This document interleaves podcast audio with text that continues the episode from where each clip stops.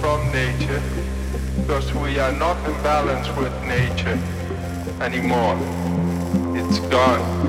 But for that, we are here. For that, you are there.